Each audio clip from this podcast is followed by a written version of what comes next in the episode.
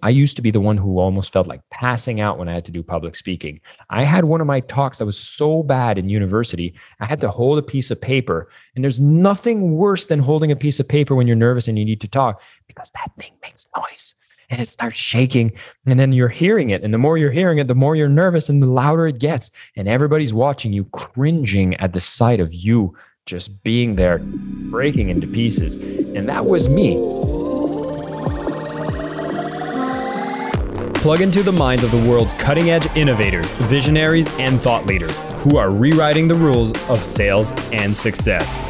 It's your time to make an impact.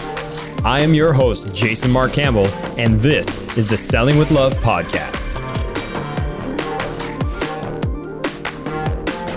Hi, everyone. This is Jason Mark Campbell, and welcome back to the Selling with Love podcast. Now, today's episode, I'm not bringing a guest on. I had an interesting event happen, and sometimes when an interesting event happens, you need to make the most of that situation. I had two guests that were supposed to come for one of these workshops I do for Mindvalley members. These are workshops that are in the theme of entrepreneurial knowledge that they can apply in their business, and fifteen minutes before they were supposed to come on the show, I get a notice that they cannot make it to the call. Now, we had thousands of people register for this session, and I was like, wow, I do not like wasting time, especially for the people that are dedicated to show up on time and ready to learn about how to communicate effectively. And so instead of, you know, being prepared to show up on the call and telling everybody, sorry, we're canceling the class, I thought, hey, I think I know a thing or two about communication. And so what happened next is I decided to spend some time to really go deep into taking some of the concepts that I had studied from their book of these guests that were coming on and being able to add my own layer of understanding. And I pulled from some of the greatest minds that I've had a chance to study as well. And we go through the concepts of ways to communicate effectively. And what ended up was one of the most magical classes I could do with the people that were on the call. And so for today, you will get to experience this session yourself. And if ever you want to be a part of the members of Mindvalley who actually get to study material and come on these sessions live with me every week, I'm going to put a link in the show notes so you can find out how you can become a member yourself, because there is a way to get started with a free trial, and you'll see all the details are going to be provided in that link below. And for now, you're going to get a taste of what it's like when a guest doesn't show up and I have fifteen minutes to prepare. And I'll tell you right now, you're going to learn a ton about how to communicate more effectively, whether it's in a one-to-one presentation, on a stage, in a meeting, regardless of the situation, you will be more prepared. Enjoy. Today is going to be a weird episode because I got a notice fifteen minutes ago that the two guests cannot make it. And I said, you know what? I still want to be able to deliver great content because I got pumped. I got excited to deliver a message. I was excited to be able to communicate effectively with anyone, anywhere. And I'm sure that you were coming here and excited to learn the same. And I'm like, why should I deprive you or deprive myself from learning when we're all motivated and ready to do so? So I was thinking, hey, why don't we learn together? I've already understood, distilled some of the biggest lessons that come from the book that they wrote. And I have much love for them. But if they couldn't be here on time and I got a fifteen minute notice, I thought, what kind of lesson would I be able to distill? And maybe I know a thing or two about communication. I've been doing over two hundred podcasts. I've been interacting with all of you. And so, hey, we're not going to reschedule. We're going to make this happen. And I just want to know, do you guys think that's a good idea? And I'd be also curious, do you think you're going to be learning more or less if I'm going into a monologue? As you can tell right now, I have a bit of enthusiasm. I'm a little bit of excited, but I'd love to get some support from you. And I know you are all amazing people into the chat. So if you're excited, just let me know. Just type it in the chat. Just tell me you're excited. And maybe the more excited you are, the more excited I'll be. And the more you'll get to learn, and the more that we'll be able to have some fun together. And I'll tell you even this, one of the most important things within the book is they put together a a image. And in this image, they actually show you how to structure any presentation so you can start strong, finish strong, and support in the middle. And I actually found that image, and I'm going to share it with everybody here. It's a public image, so it's not like I'm stealing anything, but I still was able to find it. And then from there, we're going to be able to go deeper into it. And so for those of you who are showing the excitement, I'm feeling your energy right now, and I'm ready to teach. And so for that, we're going to talk about how to communicate effectively with anyone, anywhere. Now, the guests themselves. I'm going to read a bit of their bio because I do want to pay a bit of honors to the inspiration for today's call. So we had Dan Bullock as well as Raul Sanchez. They're both professors at N Y U. If we look at Dan Bullock, he was actually a faculty instructor teaching public relations, marketing, business intelligence within N Y U division programs in business, right? But he also specialized in English second language in both academic and professional contexts. So a lot of cross-cultural engagements was there. And this is a big part of what they were teaching. And then Raul himself, he was actually an award-winning journalist in creative writing who was a full-time faculty member there and the Division of Languages and Humanities. And he's delivered many corporate trainings at big companies like Deloitte, even at the United Nations. Now, they've put this book together, which is How to Communicate Effectively with Anyone, Anywhere. And so I did what I do best, which is go and do some research and maybe go ahead and like put together something that I know will leave you with some value that you can take away from home and be thinking, damn, this was a great take of my time. And I feel like we're going to be able to go through it in flying record time. And this is going to be covering their concepts, but I'm going to hold back on some of the things that I know within communications because I've taken plenty of public speaking workshops. I've practiced this on stages virtually and in person and one-to-one sales interactions as well. So possibly there's going to be some questions you have, and I will feel competent and qualified to answer them. So for member, do use the Q and A box because this will be a fun time that I can bring you on. I got my hour booked. And so if I'm going to teach you for about ten, fifteen, twenty minutes, we're going to use that rest of the time to see if there's some further clarifying questions and make sure that we answer every one of your questions. And so we're going to cover some ancient wisdom around communication that is still relevant today. We're going all the way to Aristotle. I'm going to talk about what is the mindset you can have that will take away the anxiety and make you deliver your communications way, way better. We're going to talk about the two pillars that are very important whenever you do do a presentation. We'll learn about the funnel, an hourglass technique that actually allows you to structure it. And I'm using it a bit right now, so you'll probably notice it. And uh, we're also going to talk a little bit on the cross-cultural importances that happen in communication. And there's a very big feature that is different between Eastern and Western countries when it comes to the cultural delivery. And I'm going to talk a little bit more about that as well. And so first thing I wanted to bring up is over two thousand years ago, Aristotle, one of that famous philosopher, was actually a great orator. And he spoke a lot about communication. He actually developed three words that were really key to how communication is received.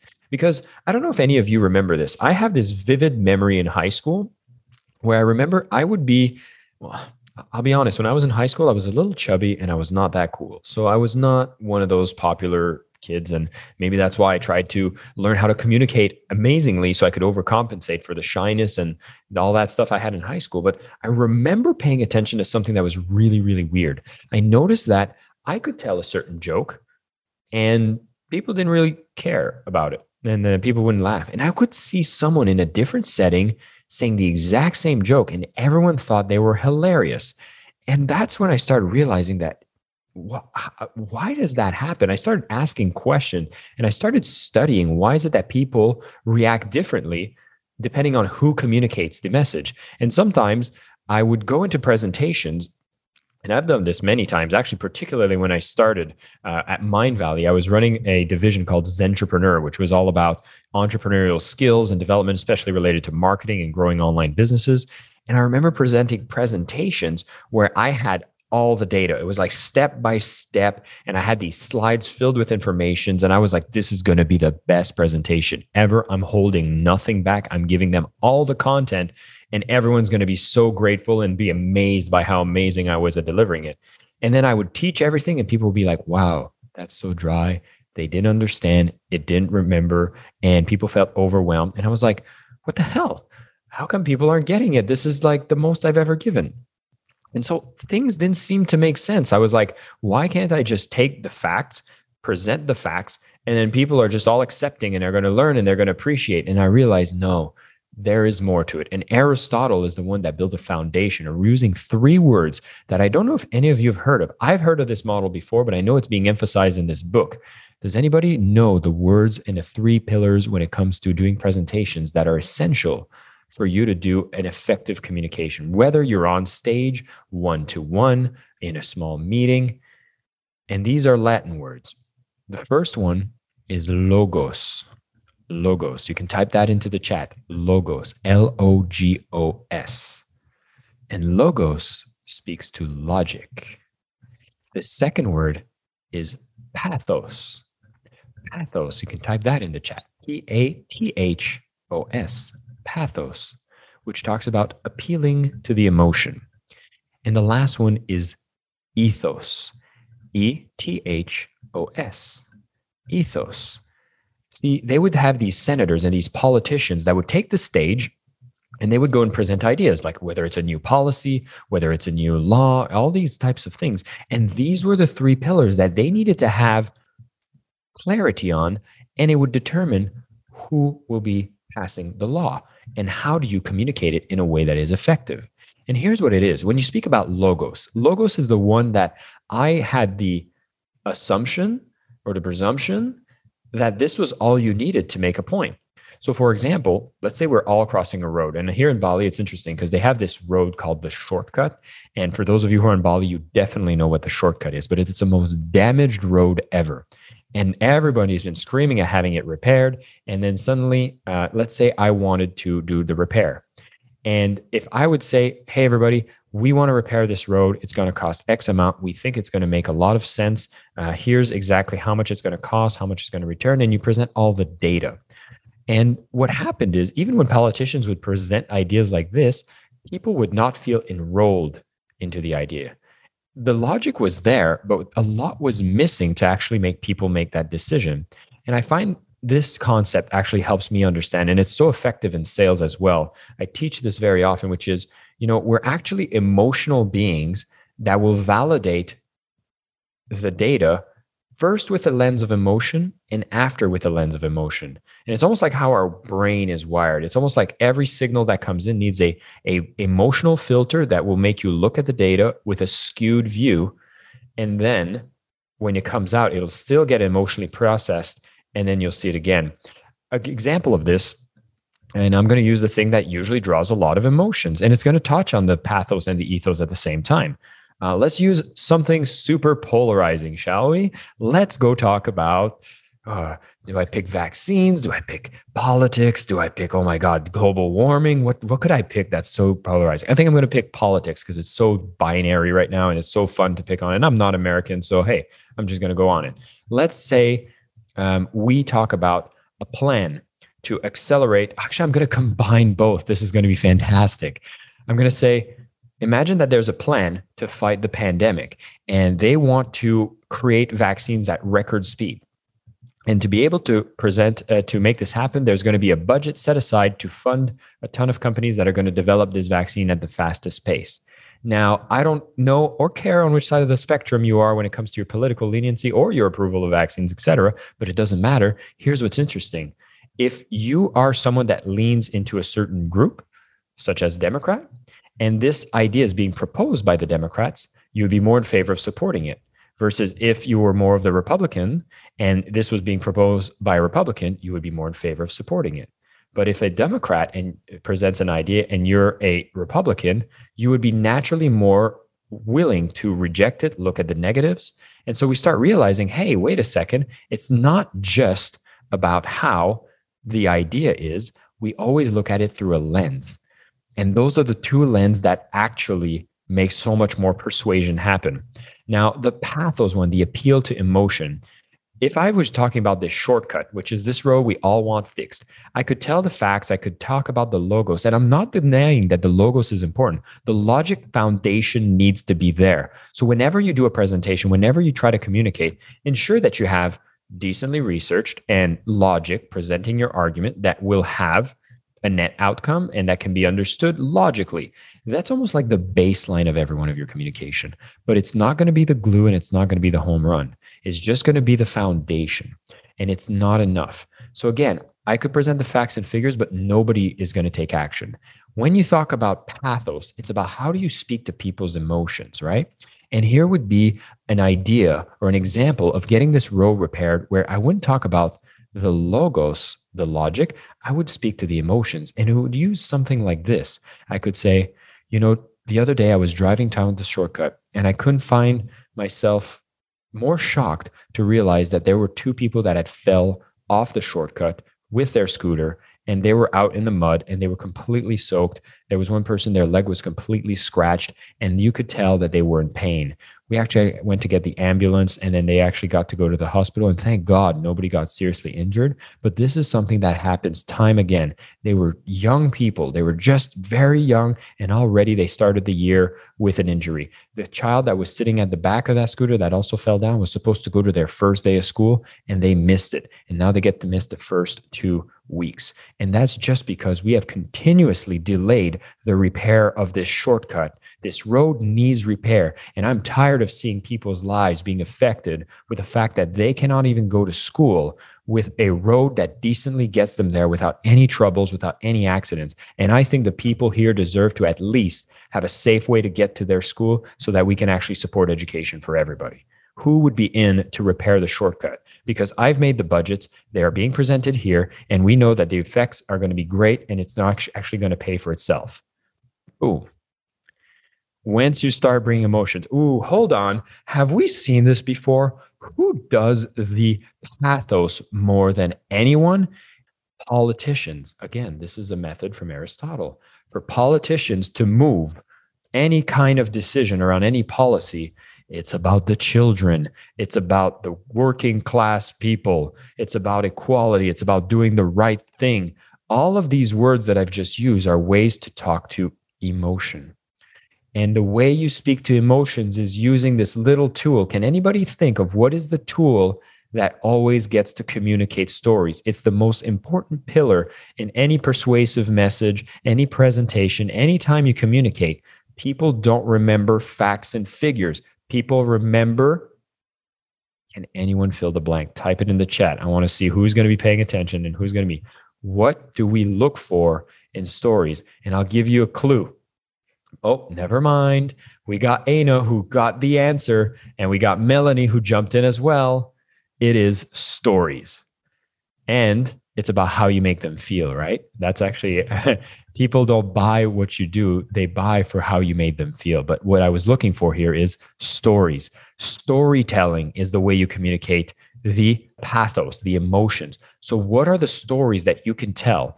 And listen, whenever you want, if you listen to any interview, you listen to any podcast, I could go, like I could have been here and I could have said, hey, everybody, I want you to know Aristotle wrote a work called The Rhetoric, and he talks about the three elements for persuasion, which is logos, appeal to the logic, pathos, appeal to the emotion, and ethos, appeal to credibility. So make sure you have facts, make sure you appeal to the emotion with stories, and of course, make sure that your source is credible because that credibility is everything.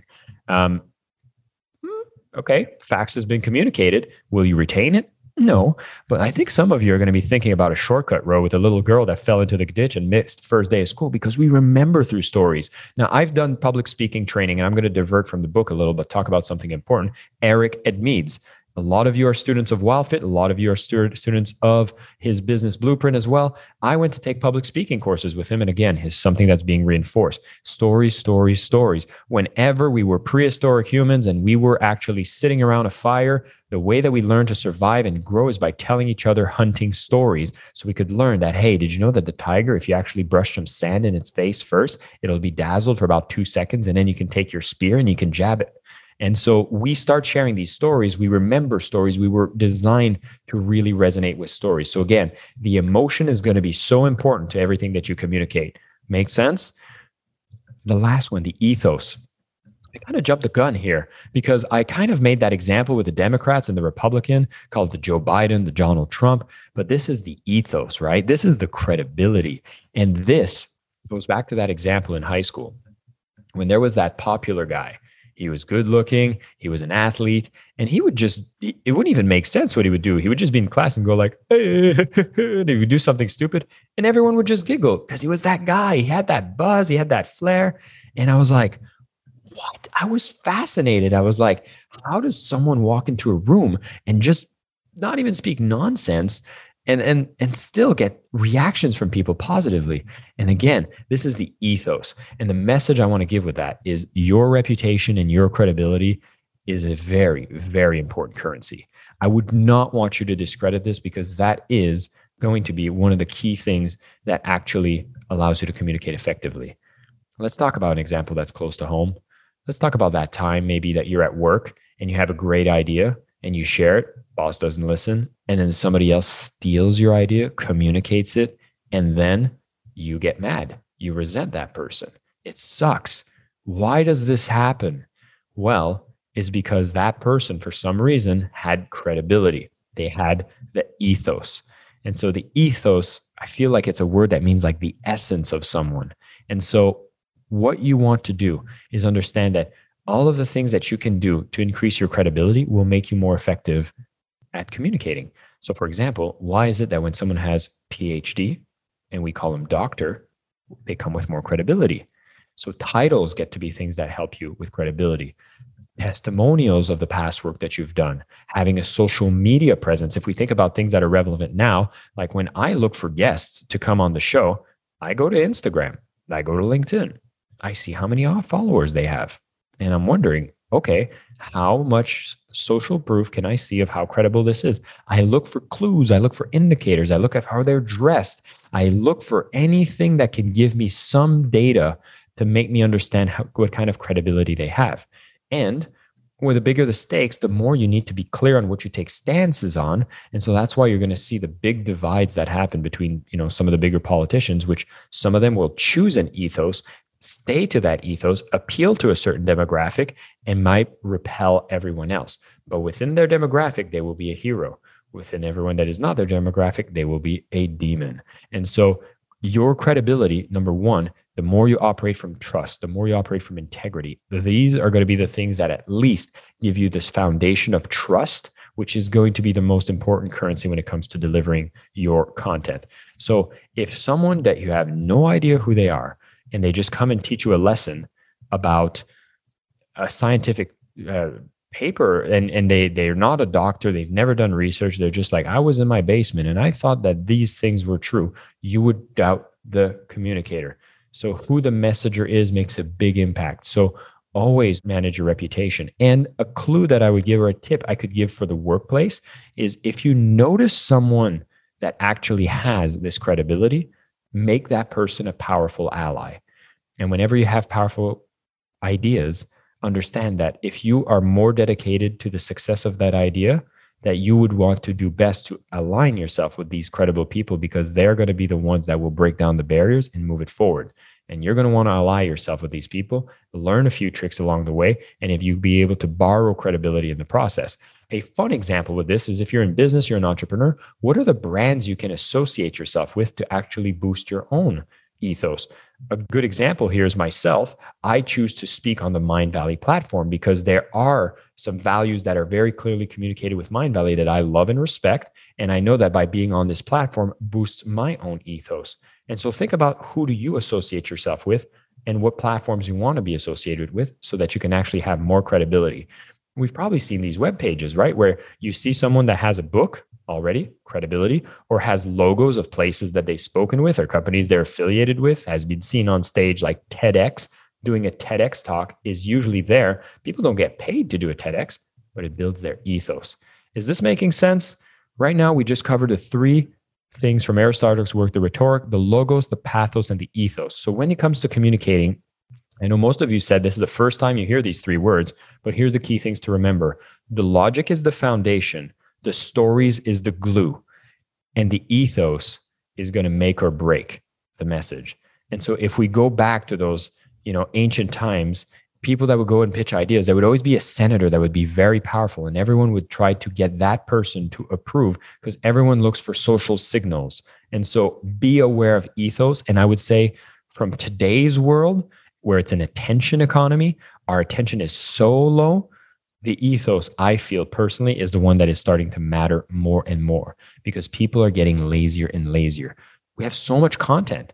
We have so many places that our time could be used. You choose to spend your time to things that's the most important, and you're going to look clues, whether it's past experience, whether it's all the signals, the indicators, the headlines. What is it going to make it so that this is worth your time? And you're going to use your logos to go, okay, like for example, today you were looking, okay, how to communicate effectively with anyone, anywhere. How important is that? But then you probably looked at who the speakers were. And if I would have told you that the speaker was Jay Shetty, right?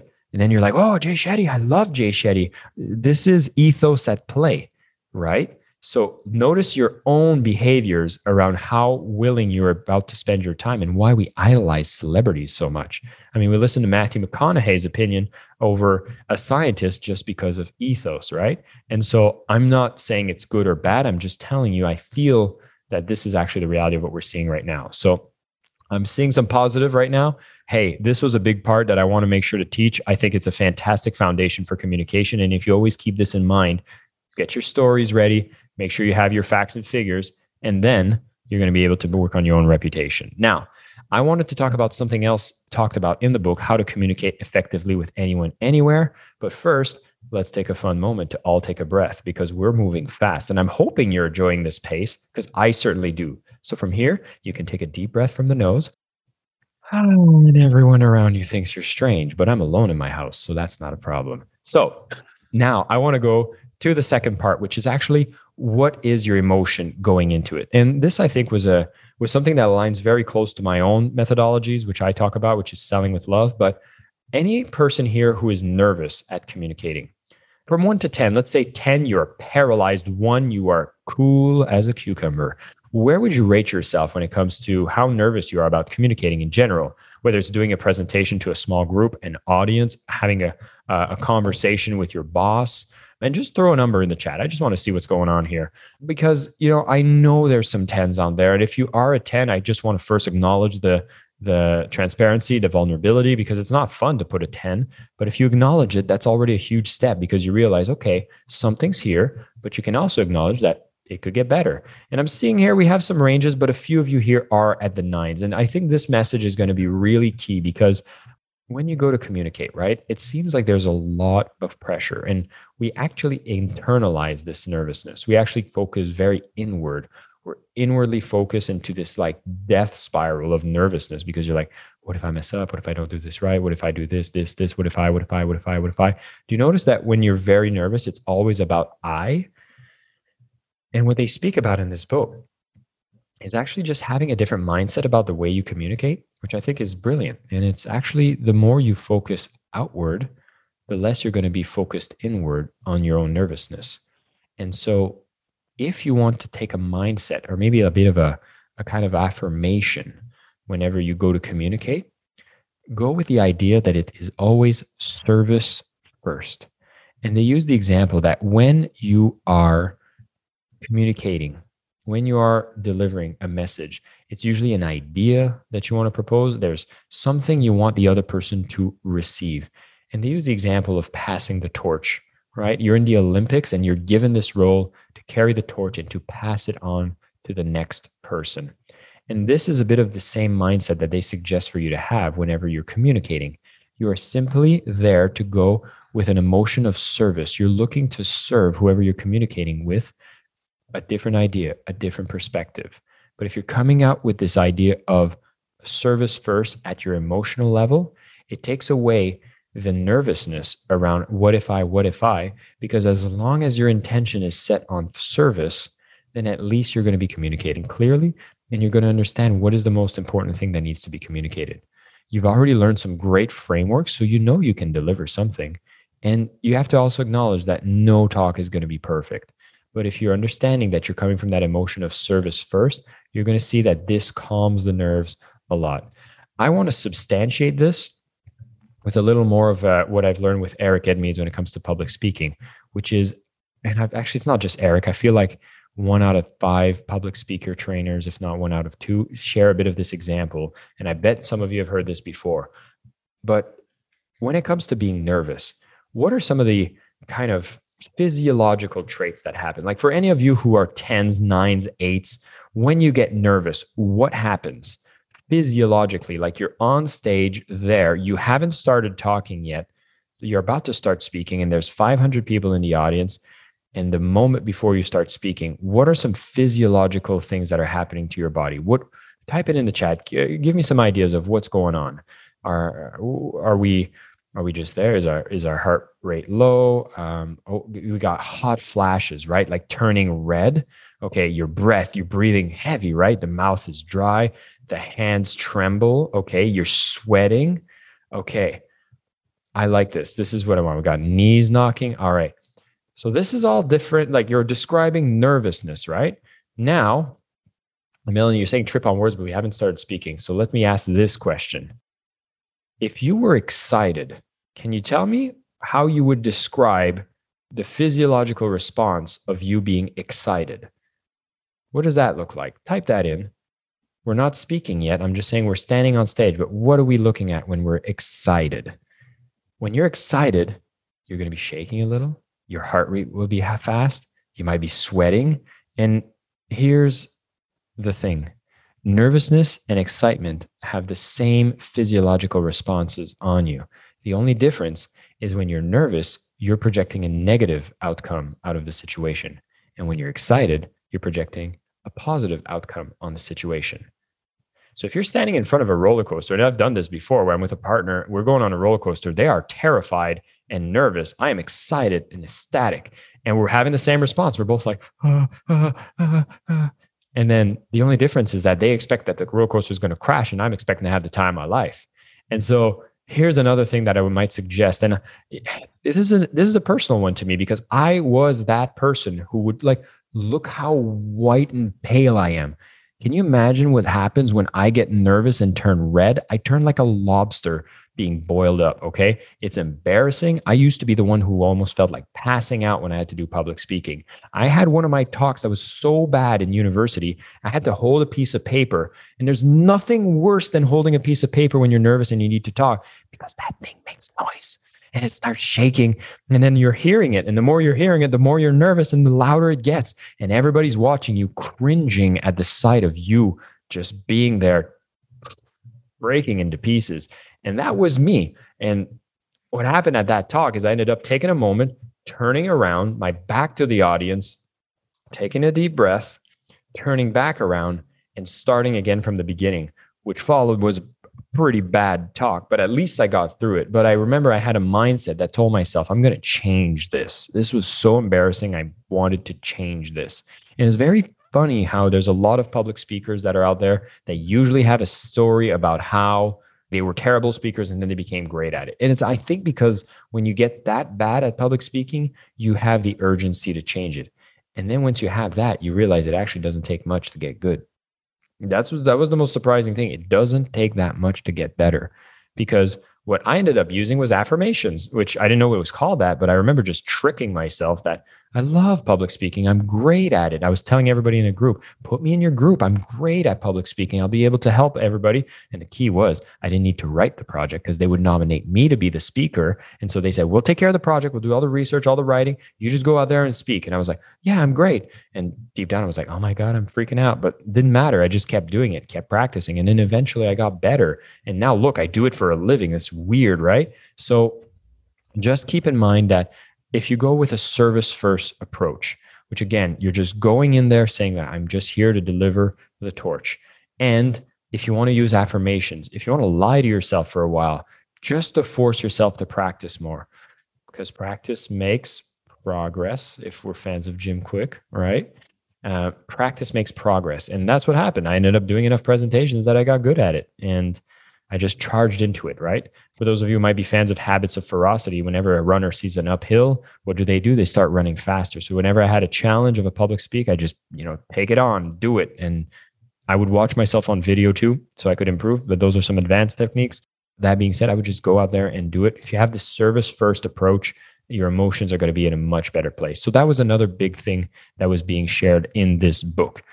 I'm going to skip to the last one because I feel the, they, there was another part where they say the two major things about how you do a presentation is about there's content and there's delivery, like what is being said and how are you saying it? Super important, right? Because I could come here and say like, hey, everybody, we're going to be talking about content and delivery. And the content that I'm going to tell you is going to be very good and you're going to really like it. And it's going to be a fantastic. Every single word that I'm going to use is going to be perfect and it's going to communicate exactly what you need to hear. But if I keep delivering it with the same tone of voice and that I keep talking like this, you're probably going to tune out. You're probably going to wonder what's going on and you're going to log off after five minutes. But I'm looking at the number of people here and it sounds like we doubled since we started. So I might not be doing a bad job by having my voice go to different levels to deliver it in a way that engages people and is not so boring. Now, I didn't go deep into their content about content and delivery, but what I would say is the content again will be your stories and your facts, right? Because the facts and the points you want to make are going to be the key of the logos. And you're going to have your stories are going to be the key of the pathos. And the, how do you deliver it, right? The, the, the tones you can use, the, the pacing you can use. Uh, it helps to have a microphone like this, by the way, because it just captures really. And if anybody wants to know what microphones I use or camera I use to do that, just let me know. Um, or you can just find me on Instagram uh, and just say like, I want to know what you're using. It's Jason Mark Campbell. Just go and send me a message and uh, I will send you. I have this document that tells you all the equipment I use if ever you'd want to have a setup like this. But that's just if you're a geek like me. But I will say this. This is actually, again, I'm going to pull from Eric Edmeads. I'm giving him a lot of love today. and uh, But he's been one of the greatest mentors for me when it comes to public speaking. It's uh, his style is on point. And uh, they speak about some N L P techniques. And I would tell you to go and listen to any of his talks on YouTube. Just Google Eric Edmeads public speaking, the first videos. I think there's one that's an interview between me and him that goes over these points in even more details, more specific to public speaking. But there's three things that I think are really important, which is the, the um, kinesthetic, the auditory, and the visual. And it goes like this. Whenever you start a presentation, you can always do a presentation starting at the kinesthetic level. And this is when you take your time, you include pauses, and it draws people in to pay attention. And the moment you've started to use kinesthetic, you can actually move up to something that's going to be more like auditory. And so when you go auditory, there's more of a rhythm and a pace to the way that you deliver so that it actually has this rhythm that gets people kind of bouncing their heads going, yeah, this makes sense. And then if you really want to turn things a notch, you can go all the way to the Tony Robbins level, right? When he's doing big noises, big movements, and he's talking really loud, usually really fast too. And it gets you excited. And you're like, holy, this is like stuff I need to pay attention to. And once you've went and made a big point out of explaining these three different types, you can take a moment to drop people back into the kinesthetic. And that is the crescendo and the cycle of keeping people engaged in your delivery. So I've been doing it subconsciously throughout this presentation, but key things to remember is this. There's three major levels of communication, and people have a preference for each. Some of you love the kinesthetic, some of you love the visual, some of you love the auditory. I'm personally someone that prefers the auditory. But if you start kinesthetic, it's always best, because if you start visuals, it's too much, too fast. And so you can always start your presentations with a pause and start slowly. And then you can build it up to auditory, which anybody who's auditory is going to finally pick up because they probably didn't even notice when you got started. And then you can work all the way to visual. And this is going to be a thing that you can stretch and, and train in your presentation is you're going to find what your level is and you're probably going to be comfortable there. So you need to push outside of your comfort zone to be able to get to the extremes of the levels. And the key thing is this, you have a preference in your communication style, but the three major ones are that kinesthetic, auditory, and visual. Think low, medium, and high. And for me, like going high actually requires me, it, it's not, it doesn't feel natural to me. I have to force it, but I'll get into character. And I almost feel like I jump into my inner Tony Robbins with a big, big voice and really getting into it. But I know that I can do that and I should do that because it draws people's attention. And as I mentioned, the content is not the only thing. The delivery is hyper important, okay? This is a quick tool that you can use to be able to mix up your presentations. And I think it's a powerful one that you can start with. So I wanted to touch on this. The last element is one that I wasn't able to go too deep into. It was talking about high context and low context communication styles. This one, I wish I could spend a bit more time, but unfortunately, I don't feel like I'm as expert on this and I wasn't able to find as much data. But what they were talking about is in most Eastern culture, there's usually a preference for what they call high context communication styles. And what that means is that there's a focus on multiple sources of information. So if you're communicating, whether it's in Southeast Asia, the biggest takeaway that I got from here was that when you're speaking to whether it be Eastern cultures, whether it's Indian, Asian, et cetera, usually high context is preferred, which means if you are going to present some fact, you should be taking time to present multiple sources, multiple uh, dimensions of the same problem so that it actually gets to be retained better. And you will be more respected whenever you can provide multiple sources that support the same argument. Versus in Western style cultures, that would be regarded as a waste of time and they want low context. That's why it's it's interesting. I, I definitely am a low context type of presenter. I'm Canadian, but I feel like I have more of American style of, of speaking. But if you notice, they usually don't spend a lot of times on, on going through the facts, right? They assume the facts and they'll speak to the stories and they'll just blow past the research very quickly. And it works very well in North American audiences and any other Western countries. But in Eastern countries, that would be looked at with skepticism because you don't present credibility, you don't present uh, seniority. And so the ethos is looked at differently. Remember the ethos, which were those that credibility of the person? In Western cultures, it's like the more somebody communicates with confidence without pulling very many references or sources, you will find them more trustable, versus the opposite effect will happen in Eastern cultures. And in Eastern cultures, if you show that you are a doctor and then you present facts and facts and facts and facts, and there's a lot more emphasis on logos, then you're actually going to be respected and listened to. And it takes a lot more warming up to. So that was the big statement that I just wanted to pull from that book. And as I mentioned, there was a very interesting image that was being shared in this book. And it's basically just the structure of the presentation that they talk about in the book. So you can see the source of it there. It's basically the hourglass speech canvas, but it speaks about any presentation you do. You want to make sure you do a powerful introduction, which is leading with a hook and speaking about the main message. And then within the body, you will do all your supporting content, interactive elements. And at the end, you do a restatement of the main message and the future implications. So this is just how you always do your presentations. This image is how you can represent this. They go much deeper into the book, but what I would say is if you've noticed the way I've started this conversation is I all had an important message about how it was fantastic to be able to learn communication. I knew I'd be able to deliver something of value for everybody here. So I start with explaining the hook was to get everybody excited about learning about public speaking, about communication, and it seemed like everybody was hyped up. So I led with a hook. And then I told you what we were going to cover, the main messages that we were going to go into. And then you saw I went through the presentation supporting all the content. I went and did some interactions and I made sure to go into everything you needed to learn.